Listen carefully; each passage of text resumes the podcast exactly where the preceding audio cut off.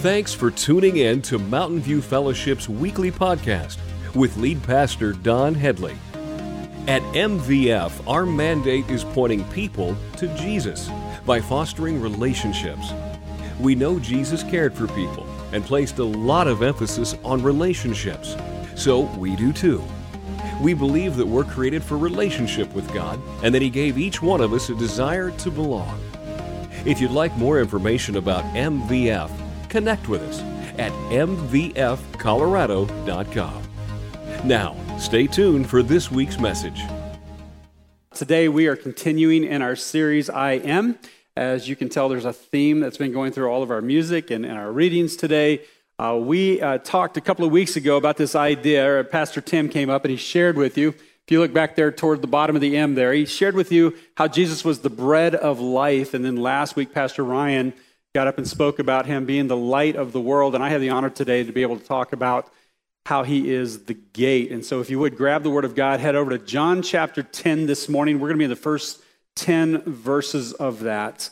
Uh, as you head over there, I just want to thank all of you for allowing my wife and I to get away just for a little bit.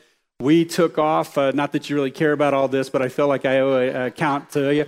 Uh, we took off and went to Mississippi to visit family. Uh, we had a lot of our family gathering back in Mississippi at my wife's uh, family owns a farm down there, and they all gathered there. And so we decided it would be a good time for all of us to go back and see them. And so we did that. And, and uh, not to get into a long story, but one of the things that we do while we're back there is we, of course, go to several different churches because our family members go to different churches. And last Sunday, this, this very time, I was sitting in a backwoods um, country church, uh, a little bitty thing. I mean, you, you got to know where it's at to find it. And I, I, have to just share with you what God laid on my heart last week as, as I was sitting uh, worshiping and listening and studying along with this, this group of people. Uh, it struck me how passionate they were about Jesus. Uh, the pastor got up and he spoke, and, and uh, he spoke for, gosh, probably an hour. Um, I'm not going to do that to you today, okay? But I'll just tell you, he, he, there were moments in that, that message that I can tell you, um, I could tell that he had poured his heart out before God. He'd been praying about what God wanted him to say that morning, and he was just laying it on the line. He was just bringing the word of God to his people, and the people came in ready to worship. Like, I loved being in that environment because I was looking around and you could tell everybody there was excited to be there because they wanted to be there to worship together, to dive into the Word of God together. They were, they were like, just feed me. I want to know what is it that God desires from me. And they were chasing after God with everything that they had. They had a baptism that morning. There were just so many cool things that were going on that morning in this, this church. And I, the last time we were there, it had doubled since the last time we were there. It was growing. God's presence was in that service that morning. 1,300 miles away. Um, and I started to wonder is that MVF? Is that us?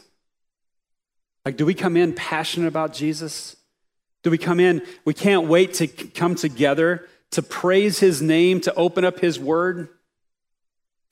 Do I spend time fasting and praying about the message and what I'm going to bring you? And, and is it having an impact? Or are we excited about what God is teaching us? Is that us? If, we were a new person walking in this morning, would you have experienced that in our worship this morning? Like you would have had to leave going, God was there. Is that us? I hope so. I hope that, that people are experiencing in here kind of what's going on around the country right now. I, don't know if you're aware, but uh, Asbury and, and some of these other places, it's spreading. It's been at LSU and, and now Baylor and places like that. We're seeing revival break out.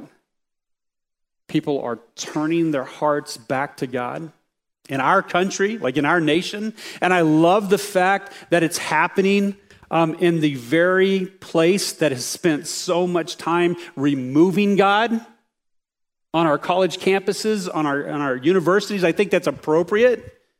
And I, I, say what you want about the revival. I know there's a lot of critics out there. I'm not going to criticize it at all. I think it's amazing what's happening. I'm praying that God is in the middle of it. I believe He is because it's being led from a humble heart. It's being led by the next generation. It's not us old folks, it's these young people that, that have decided this enough is enough. It's time that we get serious about our faith in God. And it's, and it's all being done through prayer and through worship. Let me ask you, could that happen here? I, ho- I was hoping you would say that. uh, because I have a bit of truth to drop on you this morning. The same Holy Spirit that is working in those hearts in those areas is the same Holy Spirit that is alive in you. I wonder sometimes if it's not the fact that the Holy Spirit finally moved. I think more accurately, it would be that the Holy Spirit found some people that were willing to be used by Him. They were willing to allow Him to lead. Now, I believe God is moving. I do, and I believe He's moving here. I see it. I, see it every week. I hear it in the stories you're telling me things. I know God is moving. Uh, he's looking for people who are ready to partner with Him in the work that He's doing already. Um, you heard about it already uh, from Gary and Jerry. What's going on in Bolivia? I love the fact that we don't have a God that's, that's locked within some geographical area. Like he's working this morning all around the globe. There are people just like you worshiping in other churches, praising the same God. Um, today, I get to talk to you about Jesus is the gate. Um, we started this series, and the question was what are the I am statements, and why is it important for us to know these I am statements? And uh, you've heard this already, but I just want to I want to go over it one more time, just kind of debrief this. But uh, these I am statements are so important for us to know because, first of all, they reveal Christ alone is the fulfillment, the perfection, completion of the Old Testament prophecy. If you don't know this, all of Scripture's tied together. The theme runs all the way through it. Everything that you read in the Old Testament was pointing you to Jesus. And then when we get to the New Testament, it tells us about Jesus. Every bit of it. Uh, secondly, it, uh, the statements reveal Christ alone can satisfy every longing heart of the uh, every longing of the human heart. Are, are, you hurting this morning? Are you looking for truth? Are you, are you missing something this morning? Do you, do you not have purpose in your life? Jesus is the answer. Are you lost? Jesus is the answer. Are you in pain? Are you hurting? Jesus is the answer. The I am statements reveal Christ more fully so that we might respond appropriately in deeper worship. I hope that's what happened already this morning. I hope that's what's happening right now. Is that we're just here to meet with God. We're allowing God to move and work on us. Uh, John 10, let's jump into this. This is where we get this statement. John 10 is uh, red letters. Jesus is speaking here, and, and it starts off by saying this I tell you the truth. Anyone who sneaks over the wall of a sheepfold rather than going through the gate must surely be a thief and a robber. But the one who enters through the gate is the shepherd of the sheep. The gatekeeper opens the gate for him, and the sheep recognize his voice and come to him. He calls his own sheep by name and leads them out. After he has gathered his own flock, he walks ahead of them, and they follow him because they know his voice. They won't follow a stranger, they will run from him because they don't know his voice. Those who heard Jesus use this illustration didn't understand what he meant, so he explained it to them. I tell you the truth, I am the gate for the sheep. All who come before me were thieves and robbers, but the true sheep did not listen to them. Yes, I am the gate. Twice he says it. Those who come in through me will be saved. They will come and go freely and will find good pasture. The thief's purpose is to steal and kill and destroy. My purpose is to give them a rich and satisfying life. Uh, there's sometimes when we read texts on a Sunday morning like this that you actually have to go, what does that mean? Like we got to dive into it and go deep to figure it out. Uh, this is not that text. This is straightforward. Jesus just comes out and says it the way it should be said. He says, I am the gate. And some of your translations, that, that original word could be translated into door. So some of your translations say door. It's the same, it works the same way. Jesus said, I am the gate. I am the door. You have to go through me for salvation. And he, the illustration that he uses is a flock of sheep within a sheepfold or a sheep pen.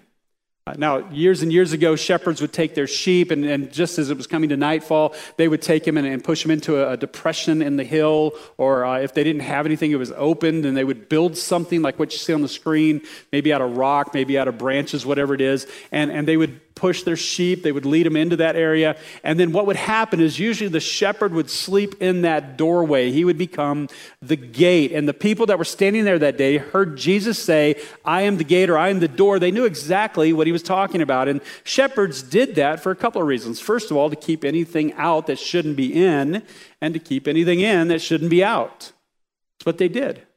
It protected the flock. And, and he says, uh, I tell you the truth, anyone who sneaks over the wall of a sheepfold rather than going through the gate must surely be a thief and a robber. What is, who, who's he talking about? What's he talking about? Well, I'd say anyone or anything other than Jesus. Anyone or anything that tries to, as we read in verse 10, tries to steal and kill and destroy. And you and I, I think, can, can internalize this a little bit because there are things that you've allowed in your life that took the place of Jesus Christ, that you pursued instead of His will for your life, that ended up stealing, killing, and destroying.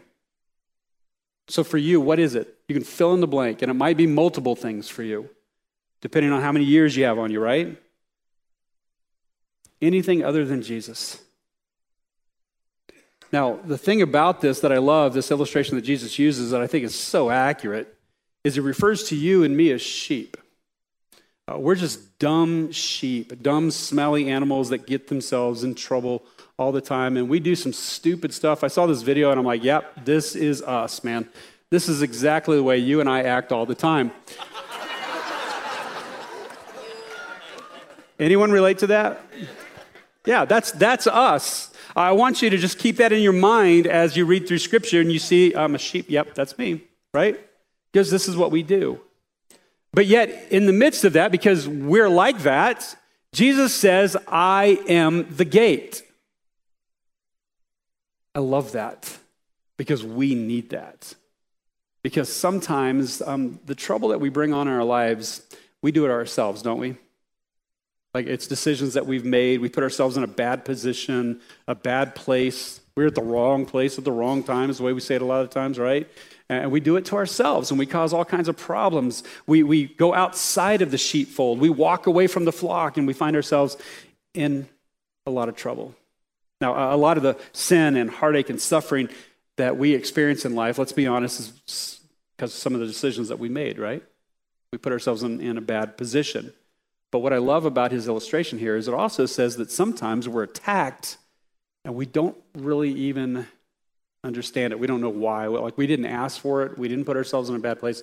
It just happened. Happened. And one of the things that you see in Scripture so often is false doctrine.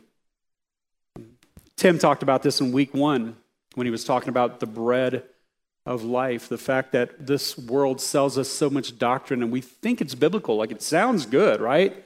You got to go find yourself. If you, if you really want to know who you are, look inward, right?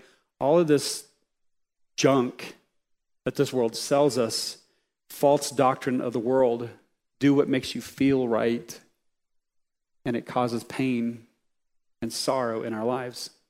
Another thing about that, though, is sometimes it's not just false doctrine, but it's false teachers and false prophets we're listening to the wrong people. And actually, we're warned over and over and over again in, in Scripture about that, that we're supposed to be on alert. Uh, Matthew 7 is an example. Verse 15, it says, Beware of false prophets who come to you in sheep's clothing, but inwardly are ravenous wolves.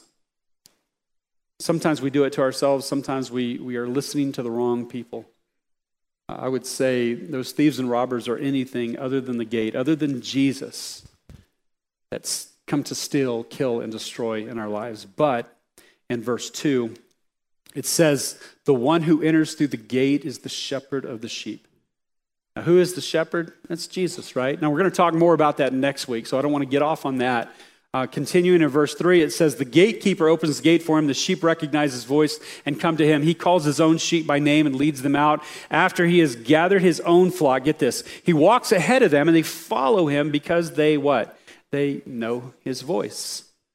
Um, there was a video that came out here just recently that I loved. It, it was a bunch of tourists, I think, and they they were standing on the edge of a field. There's a fence there. You can see a whole flock of sheep out there. And, and he's letting all of the, the tourists kind of call to the sheep, trying to call the sheep to them.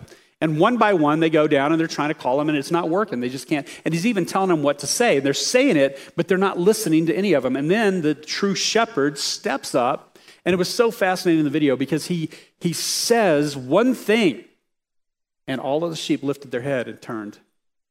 And then he begins to call them, and here they come. They come running down the hill.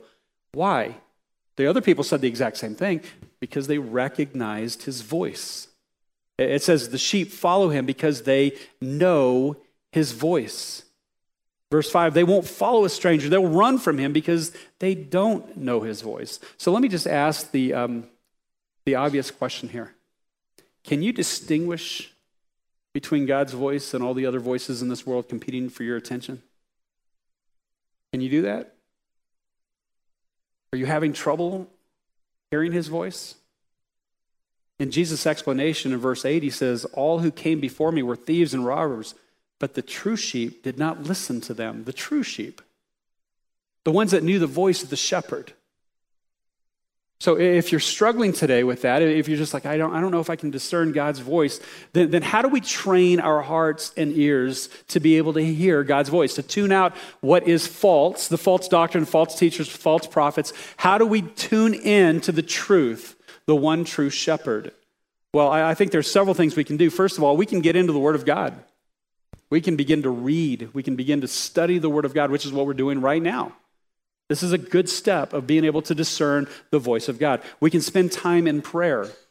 I even put listening up there because I, I, think one of the things that we do wrong is something called listening prayer. You know, we're good at prayer. God, I need this. Would you provide that? And a new car wouldn't be too bad, right? And then we forget to stop and listen for God's response. But listening prayer is an important way to train our hearts and ears to be able to understand what God desires. Also, worship. Like when we come in here on a Sunday morning, did you come in here expecting to meet God? expecting to hear his voice, or is this just one of those things that we just mark off for the week? Big difference, right? If we come in truly worshiping, and you're going to hear it in the video here in a minute, God will meet us where we're at, and he'll give you direction. Um, fasting. As I'm getting older, fasting is becoming one of my favorite spiritual disciplines. I know it doesn't look like it, but I fasting is one of those things where, uh, man, I, I so quickly can tune in to God um, when I block out other stuff and just dedicate time toward Him. Uh, being discipled.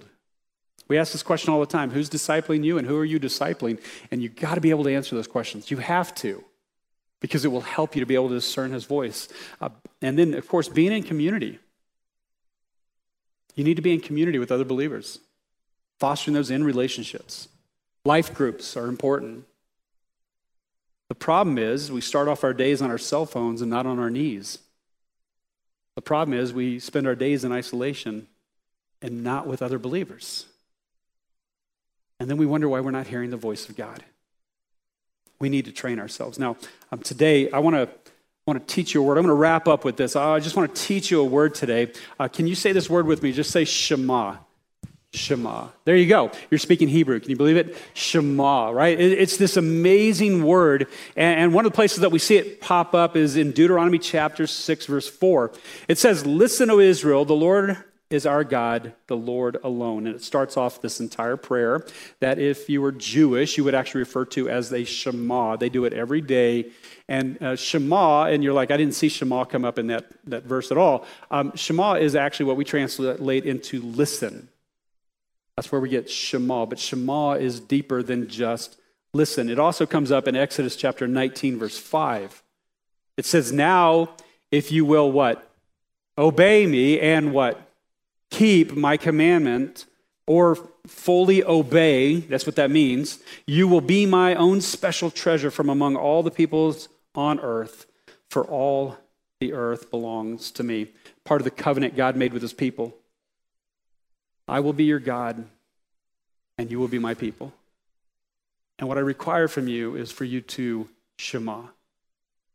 I want you to listen. Now, here it says, Obey me and keep my commandments. Same word there. And actually, you could say it this way um, Shema, Shema. That's what you would say.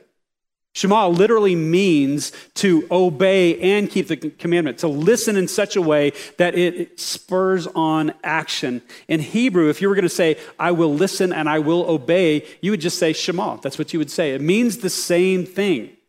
Now, I, know this because uh, when my wife is trying to impart information to me and I'm watching sports, I don't do a very good job of retaining that information. I just don't. Why? Because I don't, I don't really listen to her. I'm like, okay, honey, okay, babe, yeah, whatever. All right, yeah, you got it. That sounds good. I have no clue what she just said, right? But if she comes to me and she says, hey, there's something very important I want you to do, all of a sudden I'm turning the TV off because I'm like, oh, I don't want to mess this one up, right? Um, Shema. Listen with the intent of obeying. Shema means more than just um, sound waves entering into your ear canals. It literally means listening in a way that you take it to heart. Why? Because uh, the information is important, yes, but also because the, the person who is speaking to you is so important to you because you love them. It requires more than listening, it requires a response. This idea of Shema has a relational aspect to it. And that's what we see in the Old Testament, all through the Old Testament. Every time God is like, here's what I want you to do I want you to Shema. I want you to listen to me. But listen to me in such a way uh, because you love me and you know that, that what I'm going to say to you is important for you. I want you to listen to where you take it to heart. That's Shema. And, and what I'm learning as I'm reading through the Old Testament is it comes up over and over and over and over again, and they fail and they fail and they fail. Why? Because they were not listening. Now, did they hear what God said? Yeah. But were they Shema? No. No. It's why the prophets say so often, You have ears, but you did not listen. You did not hear. Did they hear it? Yeah, they heard it, but they didn't Shema. I believe that listening is the beginning of obedience. Do you know the voice of the shepherd? Because he is the gate. Jesus made it crystal clear in verse 9 and 10. He said, Yes, I am the gate. Those who come in through me will be what? Saved. Don't miss this, please. For those of you that are here and you have not received Christ yet, you need to know today that Jesus is the gate. He is the only way to salvation. They will come and go freely and they will find good pasture. The thief's purpose is to steal and kill and destroy. My purpose is to give them a rich and satisfying life. Let me just t- say it this way Jesus is the gate for the capital letter S, salvation. Why? Because he is the only way to God. He is the only way to be saved. He is the only way for eternal salvation. But he's also the gate for the little lowercase salvation as well. He says, My purpose is to give them a rich and satisfying life. And so many people approach Jesus as the gate as though he's fire insurance. I just want to make sure that I don't spend eternity in hell. That's what I want. Uh, but he doesn't really affect my life here and now. And Jesus says, No, mm-mm. You come to me. I'm the true gate to be saved, capital letter S, salvation but also because I want to give you a rich and satisfying life, or as we read earlier, life abundantly or life to the fullest. You realize He has a plan for you here right now? You heard Gary and Jerry say that this morning. There's a purpose for you. God's got a plan for you. I love that in contrast to the thief that takes and, and kills and steals and destroys, we have a God who gives us life and life abundantly. Not just someday, but right here right now. And so often, many times when we talk about this, uh, we're kind of like those little bitty kids that are playing in the backyard right there in the mud pit. And they're making those mud pies and they're trading them and yum, this is great, right? And they're playing, uh, they're playing like these are really good pies. And, and all the while, their mom's inside the back door going, kids, come on in. I got, I got something for you.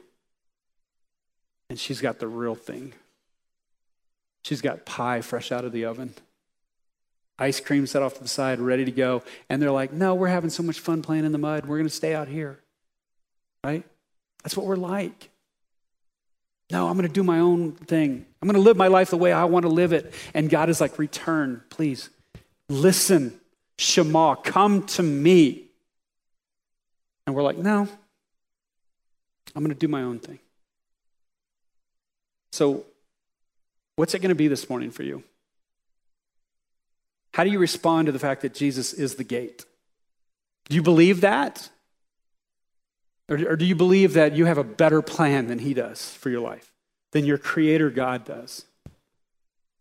And I talk to so many people who, who struggle with this, and I don't know, maybe they're reading too much Google or whatever, but you know, they're like, I, I don't understand this, man. When Christians say that, that Jesus is the gate, like he's the only way, that seems so narrow-minded, it seems exclusive. I mean, who in the world made Jesus the only way? Who does he think he is? And I want to go, God, right? And we're laughing, but this is the world that we live in. And if that's you this morning, I don't want you to miss this. It's not narrow minded and it's not exclusive. But I will tell you this there is no other way to God. We're going to talk about that in a few weeks. Okay? Um, it's not exclusive, it's loving. Instead of rejecting God as the only way, can I just challenge you to do this? Be thankful that there is a way. Because without Jesus, there would be no way to God. It's not exclusive, it's loving. It's because he loves you. Peter, after he healed a crippled man, got, got pulled in front of the religious council, and they're grilling him about this. By whose power and authority do you do this? And I love the statement he made in Acts chapter 4 12. He says, There is no salvation in no one else. God has given no other name under heaven by which we must be what? Saved. Jesus is the gate. So let me ask you, what's it going to be? Will we choose to listen to Shema, to obey? Will we declare him as the I am? Will we declare him to be our God and that we are his people? Will you choose Jesus as your gate this morning? Now, for some of you, that means turning your life over to him for the very first time. Do not leave here today without doing that. If you've never done that and you don't know how, come see one of us. We, anybody, talk to the person who brought you and invited you. Come see me. I would love to share with you how you can start this journey with Jesus. For some of you, it's going to be okay, I need to get serious about my faith. I need to surrender those areas I've been holding back on. Jesus is the gate.